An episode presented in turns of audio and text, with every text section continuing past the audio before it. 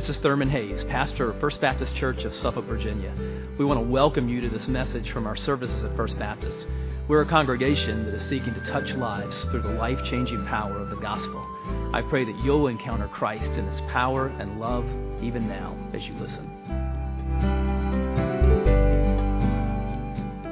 Well, turn your, your copy of God's Word to Colossians chapter three. Colossians three, if you're using one of the Bibles in the pew, it's page nine eighty-four, and we're getting back to our study of Colossians today. It's called Rooted and Built Up, How Jesus is Enough for Life. And today, we're talking about relationships, how the gospel transforms relationships. Now, last time we we began in in chapter three, and just to refresh you, Paul is talking here about things that we're to put off and things that we're to put on.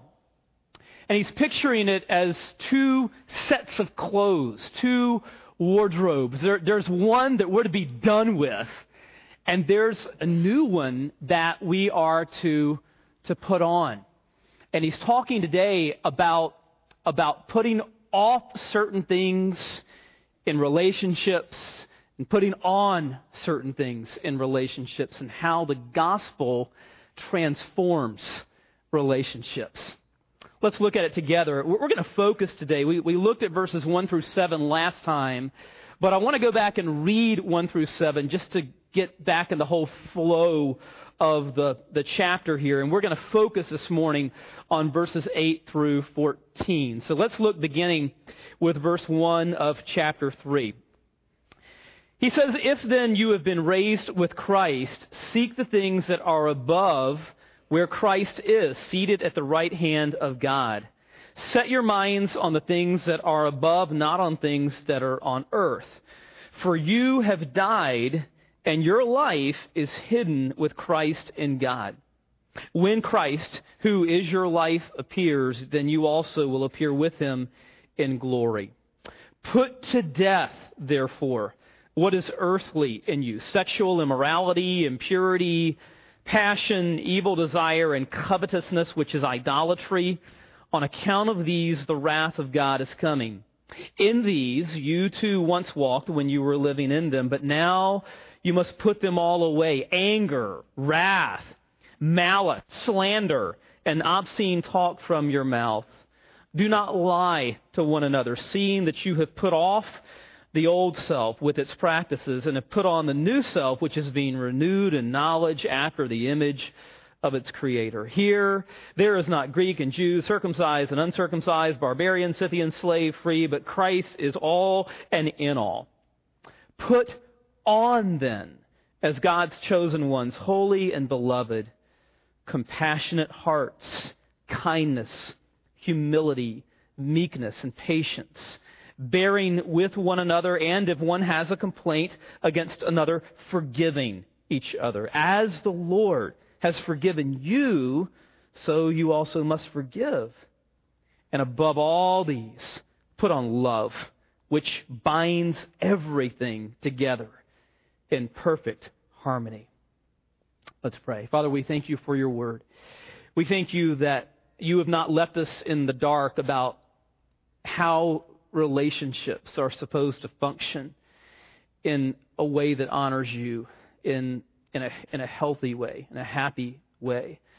Father, we acknowledge that that all of us have fallen short in in these areas. All of us would have to acknowledge that there have been many times in our lives where the the, th- the very things that we're supposed to uh, to put off Uh, have been a part of our lives and a part of the way that we treat other people. And we would have to confess to you that that there have been so many times in our lives when the things that, that we're supposed to put on, that that we have not as put on as we should. But we, we thank you for the gospel. We thank you for the new life that we have in Christ.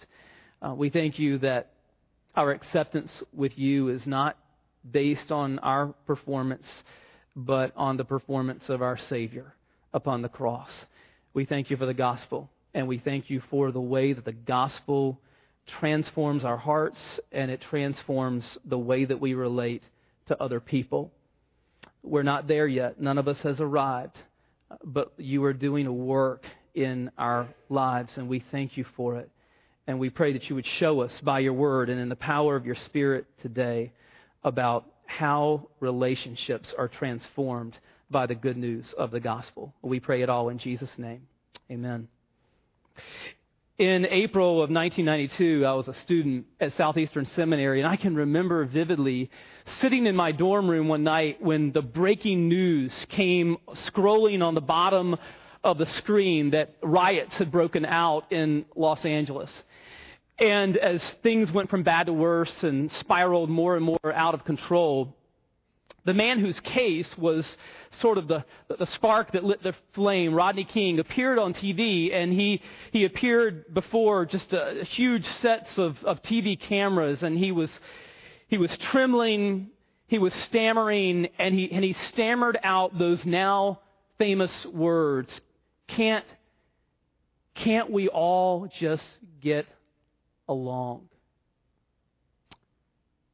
Why is it that as human beings, we yearn for relationships, and yet so often we find relationships are so hard? The young couple that, that sits in the pastor's study, their their eyes just filled with excitement about their impending marriage, which they believe is going to be something like heaven on earth, and a few years later, it is ended in something closer to hell on earth. The church that begins as a, a unified group of people on a mission to reach their city for Jesus Christ, a few years later has come apart at the seams because of personality conflicts, leaving the people, the very people that they wanted to reach for Christ, one, further away from Christ than ever. The team, whether it's the team at the office or the, the team at, at work or the, the, the athletic team that has a, a, a feeling of unity. They, they, they have slogans like "there is no I in team," finds out that there certainly is an I in selfishness. And selfishness has run amok and blown up their team.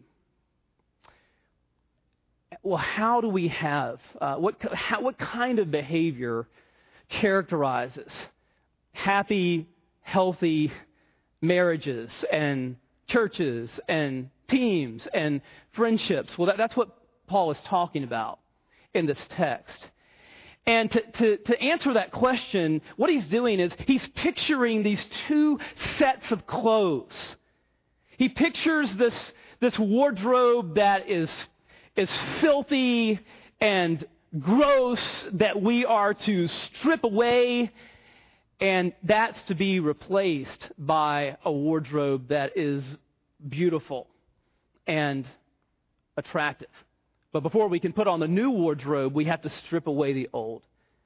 And so that's where he begins here in in in, in verse eight. So let's let's check out. He talks first of all about the things that we're to put off. This is the the old set of clothes that we're to we're to strip off. We're, in fact, we're to we're to strip this set of clothes off as if it's been sprayed by a skunk. This is gross. We want to get rid of it. What does he talk about here? What what what are some of the things that characterize that that old wardrobe? Verse eight. But now you must put them all away. And now he begins to talk about this, this list of things that characterize the, the old set of clothes. And the first thing is, is anger. Uh, this is uh, smoldering, uh, seething, just the, the pressure building in, in, inside, just like pressure building inside of a pipe. And then he talks about wrath. This is what happens when the pipe bursts and when the sewage comes pouring out in the form of, of angry words, angry actions. And then he talks about malice. We're to put away malice, which is an in, inward evil, uh, plotting, the intention to harm other people. And then slander, which is malice in action. These are words to assassinate the the, the character of other people, to, to tear down others. And then he talks about putting away obscene talk from your mouth, which is foul, abusive speech. And then in verse nine, do not lie to one another. We're to, we're to strip away all dishonesty. In fact, the book of Acts tells us that God takes dishonesty so seriously that, that two people in the early church, Ananias and Sapphira, dropped dead on the same day because of their dishonesty in the early church. Now, when we look at this at this list of things that we are to to strip away, anger, wrath, malice, slander, obscenity, dishonesty, let's note a, a couple of, of things. First of all, as Christians, sometimes we're tempted to elevate the sin of obscenity while engaging in the others. You know, we, we can go around and, and slander people and tear people down, but as long as we don't use curse words or foul language in the process, then we can maintain a modicum of outward respectability, right? But God doesn't elevate the sin of obscenity above the others on the list. He puts them all on the same list. And we're to be just as committed to getting rid of these other things, to stripping away these other things, as we are to getting rid of bad language in our in our speech. And so, but sometimes as believers, I, I think we're we're tempted to elevate obscenity and go and, and, and still engage in these other things which are are horrible. And so we can go around and, and, and, and tear down people or uh, lie or whatever. We can be angry people.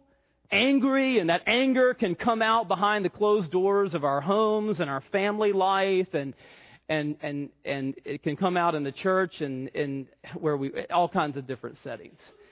These are things that we we've got to deal with as Christians. We've got to strip these things away. These things have no place in our lives. A second observation about the list is that God calls us to put off sinful attitudes as well as the sinful actions. Now, when we think about slander, for instance, those are those are words that we speak. They're, they come out. They're external. Uh, same thing with dishonesty, with lying. Okay, that's something that comes out externally. An action. But see, th- this list calls us to strip away more than just the external junk, right? It calls us to strip away things like anger and malice. Those are attitudes of the heart. And so God calls us not just to, to get rid of the external junk, but the internal junk that leads to the external junk. These are the things that we are to, to put off. Now, he talks about what we are to put on, beginning in verse twelve. What is the new wardrobe that we're to put on in, in relationships? He says, put on then, as God's chosen ones, holy and beloved, compassionate hearts, kindness, humility, meekness, and patience, bearing with one another, and if one has a complaint against another, forgiving each other. As the Lord has forgiven you, so you also must forgive. And above all these, put on love, which binds everything together in perfect harmony. What, what are we to put on? We are put on, first of all, compassionate hearts, which is a tenderness. It's a, it's a, it's a pity for those who are, are hurting. He says that we're to put on kindness, which is a, a sweet spirit, a sweetness in disposition. And then humility and meekness, which go together. This is being considerate of other people, uh, putting other others above ourselves. The opposites of humility and meekness would be arrogance and self-assertiveness. And then he tells us to put on patience, which is a gentle willingness to, to bear with other people, to to uh, to bear with people, which he talks about in, in verse thirteen, and to forgive others, which he also talks about in verse thirteen. And then in verse fourteen, he says, above all of these, put on love, which binds everything together in perfect harmony. Love is the glue that that binds all of these other things. Compassion, kindness, humility, meekness, patience, forbearance, forgiveness. Love is like the glue that just binds all of these other things together. And it's the glue that binds people together. Love is the lubricant that reduces the friction in relationships, right? And so he says, above all of these, put on love. Now, when we look at these two lists together, the things that we're to put off and the things that we're to put on, the first thing that occurs to me is thank God for the gospel, because we have all failed uh, miserably uh, to uh, in, in both of these in both of these things. The, the things that we're supposed to uh, to to put off have too often been a part of our lives. The things that we're to put on have too often not been there in our lives as we should. I mean, sometimes when we think about these things, we, we can all, we've all felt like the Apostle Paul feels in the seventh chapter of Romans when he says, oh, wretched man that I am. I mean, sometimes the very the very things that I don't want to do, I find myself doing, and the, the very things that I hate, I, I, I do, and the things I, I want to do, I find myself not doing. We've, we've all been there, okay? We've all been there. And so thank God for the gospel, because if our acceptance with God was based on on our performance in regard to both of these lists, then we would be doomed. But the gospel tells us that our acceptance with God is not based on our performance. It's based on the performance of our Savior upon the cross for us. Thank God for the gospel. Okay, we've we've we've all fallen short. We we're all none of us has arrived. We're we're all in process, and we're going to talk in a few minutes about about how that's working. But if we've come to know Christ, we have a desire to change. We want to be more loving people. We want our lives to be characterized by more compassion and kindness and humility and meekness and patience and forbearance and forgiveness and love. If we've been born again, the Holy Spirit gives us a desire to change. Now, how does that happen? How does that process of transformation happen in our lives? That's what we want to talk about for the remainder of our time together today. First of all, change comes when we understand our new identity in Christ. Change comes when we understand our new identity in Christ. In Christ. Now let's go back to the latter part of verse nine and the beginning of verse ten. He says to us as believers, you have put off the old self with its practices and have put on the new self.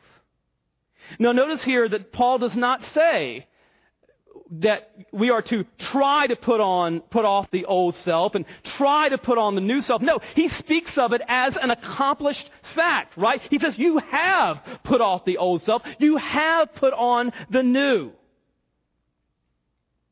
We are new in Christ as believers. Second Corinthians five seventeen. If anyone is in Christ, he is a new creation. The old has passed away. Behold, the new has come. We just saw in, in verse three. For you have died and your life is hidden with Christ in God. This is our position in Christ. This is our, who we are in Christ. This is our status in Christ. We are new. We are new. We've been made new. It is, it has already been done. It is accomplished. That, that's our position in, in Christ. It's, it's an accomplished fact. If you have trusted in Jesus, then What what has happened? Your sins, past, present, and future, have been forgiven. They're under the blood of Christ. Christ's perfect righteousness has been credited to your account, and God now accepts you as not guilty but righteous based on the righteousness of your Savior that's been credited to you, and He has adopted you as one of his beloved sons or daughters. Now listen, that is who we are in Christ, and it's crucial that we understand it. Because the more that we understand who we are in the Lord, our position in Christ, the more that the practice in our daily lives begins to change. Now, we're going to talk in a few minutes about, about how that happens, about how understanding who we are in our position in Christ begins to transform our, the practice of our daily lives and the way that we relate to other people. But change comes when we understand our new identity in Christ. Second, change is a process. Change is a process. Look at what he says in verse ten. He says that we've put on the new self, which is what? Which is being renewed in knowledge after the image of its creator. Notice the tense there. We're being renewed. We are in process as believers. We are under construction as believers. When you look at another Christian, or when they look at you, imagine a sign hanging from all of our necks. Be patient. God is not finished with me yet. We're all in process. The Holy Spirit is doing a work of transformation, but it's not complete. Change is a, a, a process. Charles Simeon was pastor for many years of, of uh, Trinity Church in Cambridge, England, late seventeen hundreds, early eighteen hundreds. Great, great man of God, one of the great men of God in church history.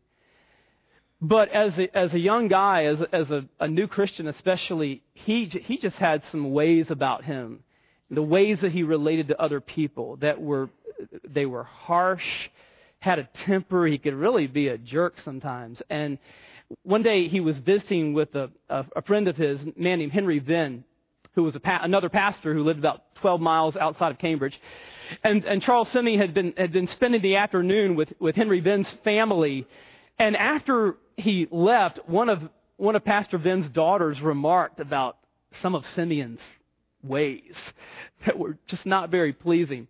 And so the pastor took his daughter out into the yard, and he pointed to a peach tree. And he said, "Honey, go grab me one of those peaches." And she said, "Well, Daddy, it's still really green."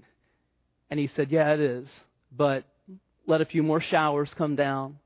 Let the sunshine be on it for a few more days, and it's going to be ripe, and it's going to be sweet." And that's the way it's going to be with Charles. And it was. Uh, he, he he became just a, a, a great man of God. His character was, was transformed by by the Holy Spirit. But and how does that happen? How does that transformation occur? Well, let's look at what Paul says in Second Corinthians three. It's talking about transformation here. And he says, "And we all, with unveiled face, beholding the glory of the Lord, are being transformed into the same image from one degree of glory to another. For this comes from the Lord who is the Spirit." Notice a couple of things about this verse. First of all, again, change is a process, right? We are what? Being transformed. We haven't arrived yet, but it's it's it's a process that is is happening. We're being transformed, but how does that transformation happen? It happens as we do what? As we behold the glory of the Lord. See, here's the thing about transformation. We become more and more like what we behold. We become more and more like what we behold. When we behold Christ, when we look to Christ, we become more and more like Christ, which is why worship, things like worship and, and immersing ourselves in the Scripture and prayer are so vital, because these are ways that we behold the glory of the Lord. It's by looking to Jesus that the Holy Spirit transforms us and we become more and more like Jesus.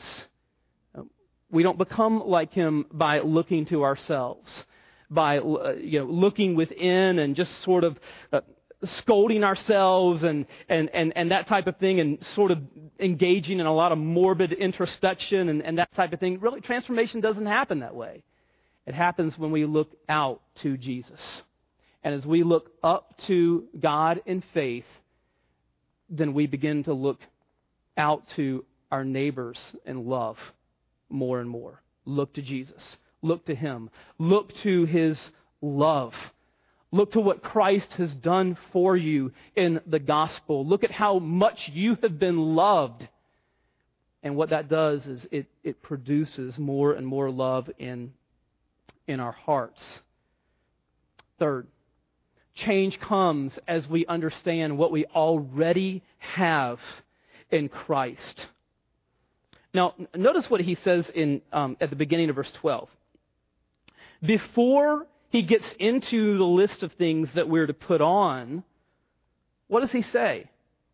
Before he mentions anything that we're to put on, what does he say? He says, put on then as God's chosen ones, holy and beloved. And then he gets into the things that we're to put on. In other words, before we think about what we're to put on, we need to remember who we are. We need to remember our position in Christ. We need to remember how much we have been loved. We need to remember the gospel. This is how the gospel transforms relationships. The more that we understand God's love for us, the more that we're able to love other people. You see, in, in every other religion in the world, uh, it's uh, it's really good works that drive God's love. In every other religion, the view is, hey, let me do these good works, and then God will be impressed, and God will love me more. It's good works that drive God's love. Christianity is the opposite of that. In Christianity, it's God's love that drives our good works.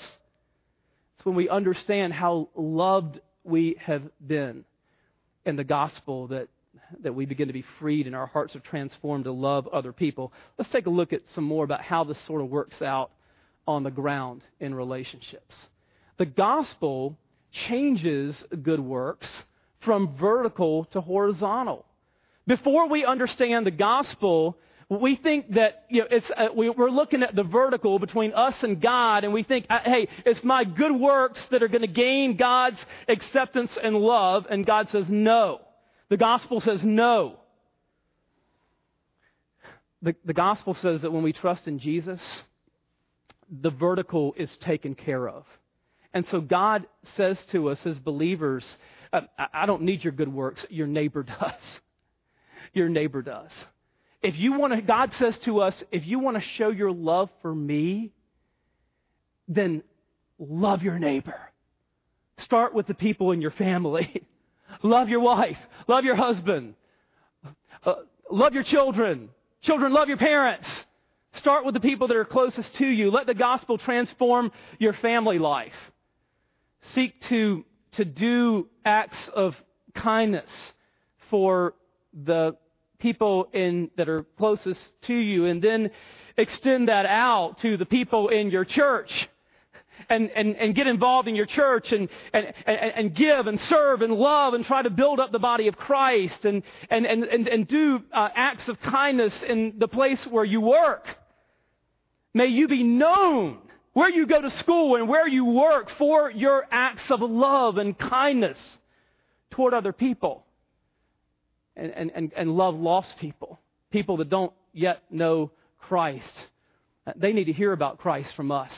Sharing Christ with them is a work that they need from, from us. They need our love, our kindness. And so God says, if you want to show your love for me, then look to the horizontal.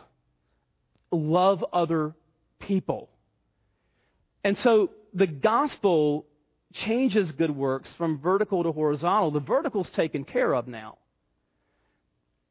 It's our neighbors that uh, that desperately need our, our love, beginning with the neighbors that are closest to us in our own families. Second, the gospel tenderizes our hearts toward others. Now, how so? Well, let's look at verse thirteen. Verse thirteen. He's talking here about about uh, forbearance, about forgiveness. And he says here that we're to be bearing with one another. And if one has a complaint against another, forgiving each other. And then what does he say? As the Lord has forgiven you, so you must forgive. Our forgiveness of other people, our forbearance toward other people, and really all of these things that we're to put on, they're all grounded in the gospel. It's because we understand how we have been treated by God. How God loved us when we didn't deserve His love. How God forgave us when we didn't deserve His forgiveness. We're to forgive as God has forgiven us. The, the parallel uh, text to verse thirteen is Ephesians four thirty-two, which says, be kind to one another, tender-hearted, forgiving one another, what? As God in Christ forgave you. See, Paul always takes everything back to the gospel. What tenderizes our hearts towards other people is the gospel. It's understanding how God has treated us. And so, to make it very practical, if someone does or says something to you that is unkind, the temptation that immediately arises, and it may occur before you put your head on the pillow tonight, you may face a challenge like this. So let's make it very practical.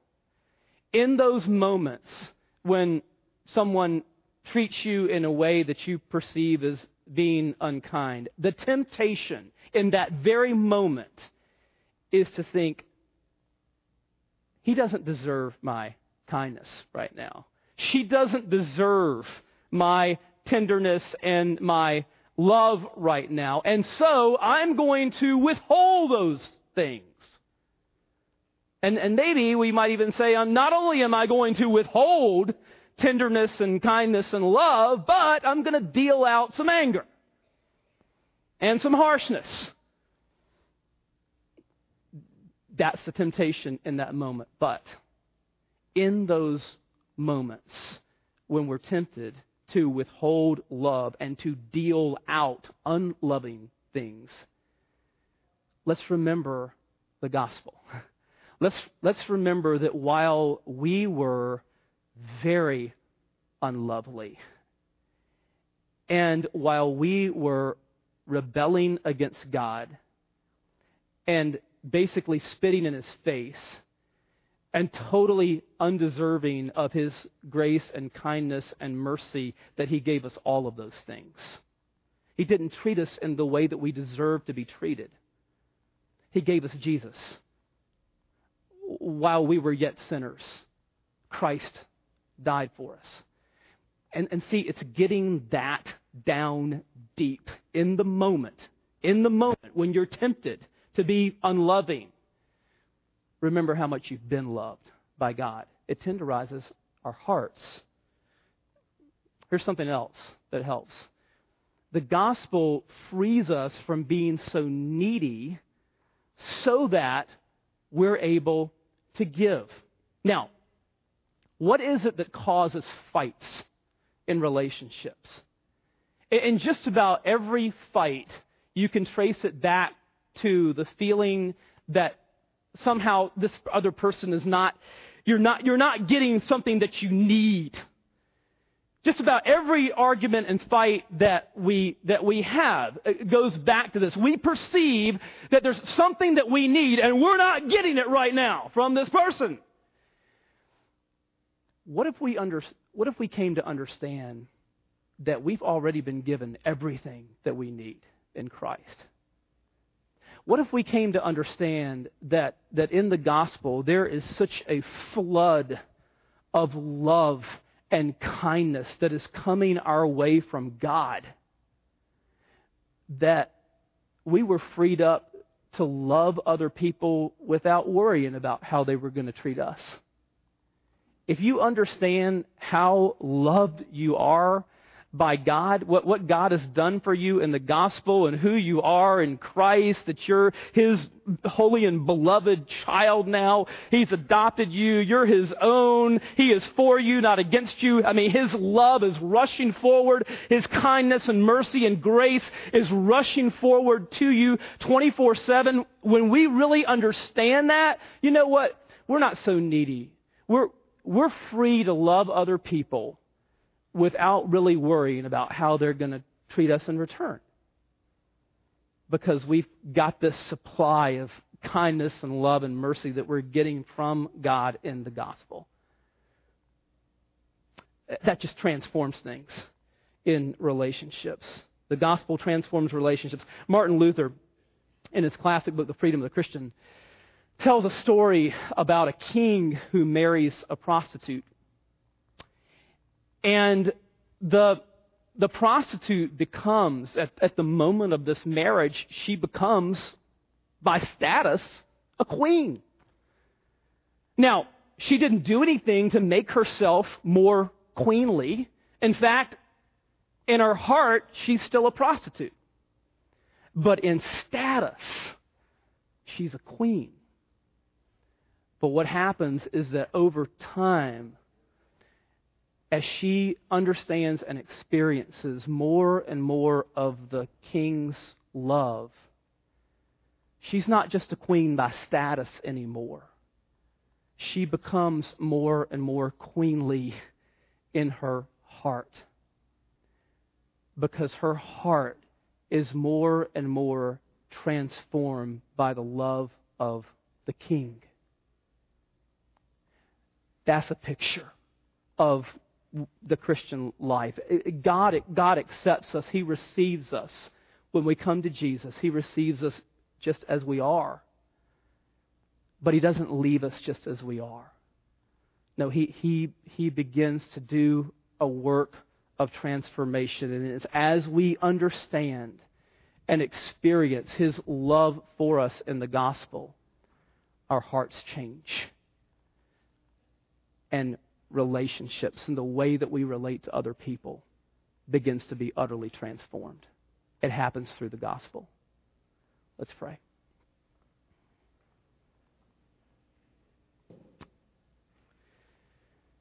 Father, we thank You for this good news that changes everything. Father, we thank You that while we were still sinners, that Christ died for us. We we know that we've fallen so far short in all of these areas that we, we've talked about uh, today. But Lord, we, we thank You that You have received us based on Christ's work and, and not based upon our works. Thank You so much for the gospel. And Lord, we, we thank You for the, the way that as we understand more and more of Your great love for us in Christ, that it enables us to, to love other people. We're in process. None of us has arrived. But Lord, we, we thank You that the Holy Spirit, as we look to Jesus more and more, as we behold Him more and more, and we're becoming more and more like Him. Or maybe, may we, may we be encouraged by that today. As we just bow before the Lord for a few moments, perhaps you came today not certain of whether you have a saving relationship with God through Christ. Christ invites you today to, to come to Him, to turn to Him. We come by faith. Just, just call out to Him. The Bible says whoever calls upon the name of the Lord will be saved. Turn to Jesus right now and just acknowledge that you're a sinner, that you can't save yourself, and tell Him that you believe that He died on the cross for your sins, that He rose from the dead, and that you're giving your life to Him. You're placing all of your trust, all of your reliance upon what He's done for you in the gospel. And the Bible tells us that, that when we do that, that we're to confess Christ openly. And it's great to see those two young men going public with their faith through believers' baptism. If you're here today and you've trusted in Christ today or at any point in the past, but you, you haven't been baptized as a believer, we want to invite you this morning to come. I'm going to be right here at the front.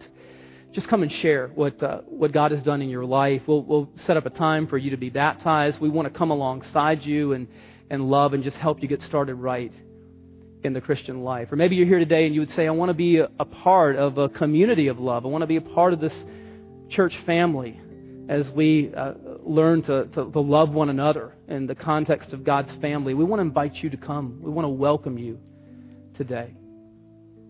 Heavenly Father, thanks for the ways that you are at work in our lives. Lord, thanks for the way that you've been at work in lives during the course of this service. Lord, we thank you for the great way that you're at work in the life of our church as we do life together for your glory. Bless this time of invitation, we pray now in Jesus' name. Let's stand together as we sing.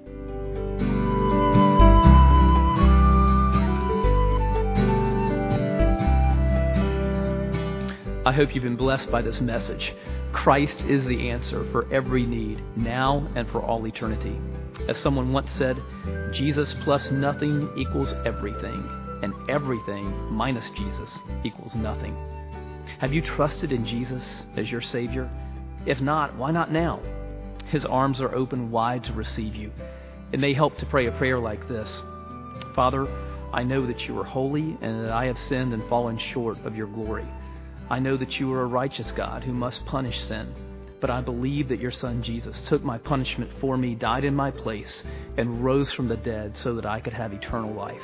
Right now, I turn to Jesus and trust in his finished work for me. In his name I pray. Amen. You know, the Bible says this in John one twelve, to all who did receive him, who believed in his name, he gave the right to become children of God. And that means that if you've received Christ, God has adopted you as his beloved child, his very own son or daughter. Just imagine it. Almighty God, the Lord of this universe, the one who possesses all authority in heaven and earth, is now your loving Father, and you are his child. You say, I love him. How can I honor God with the rest of my life? Well, when you love someone, you want to spend time with them. We get to know God through his word, through prayer, and through his people. I would encourage you to pick up a copy of the Bible and begin to read it. Begin to pour out your heart to him in prayer. And find a church family where the Bible is preached, where Christ is exalted, and where his love is flowing. If you're local, I want to invite you to the church I pastor, First Baptist Church of Suffolk, Virginia. I'd love to meet you and help you in your Christian journey. I would love to connect you to some other people who love the Lord and who would love you too. Come to one of our services. We worship at eight thirty and eleven on Sunday mornings. Be sure to speak to me before or after the service. Maybe you live outside our area. I'd love for you to write me. My email is pastor at f b c suffolk dot org. Tell me what God is doing in your life. If you have spiritual questions I could help you with, please let me know. We're on this journey together.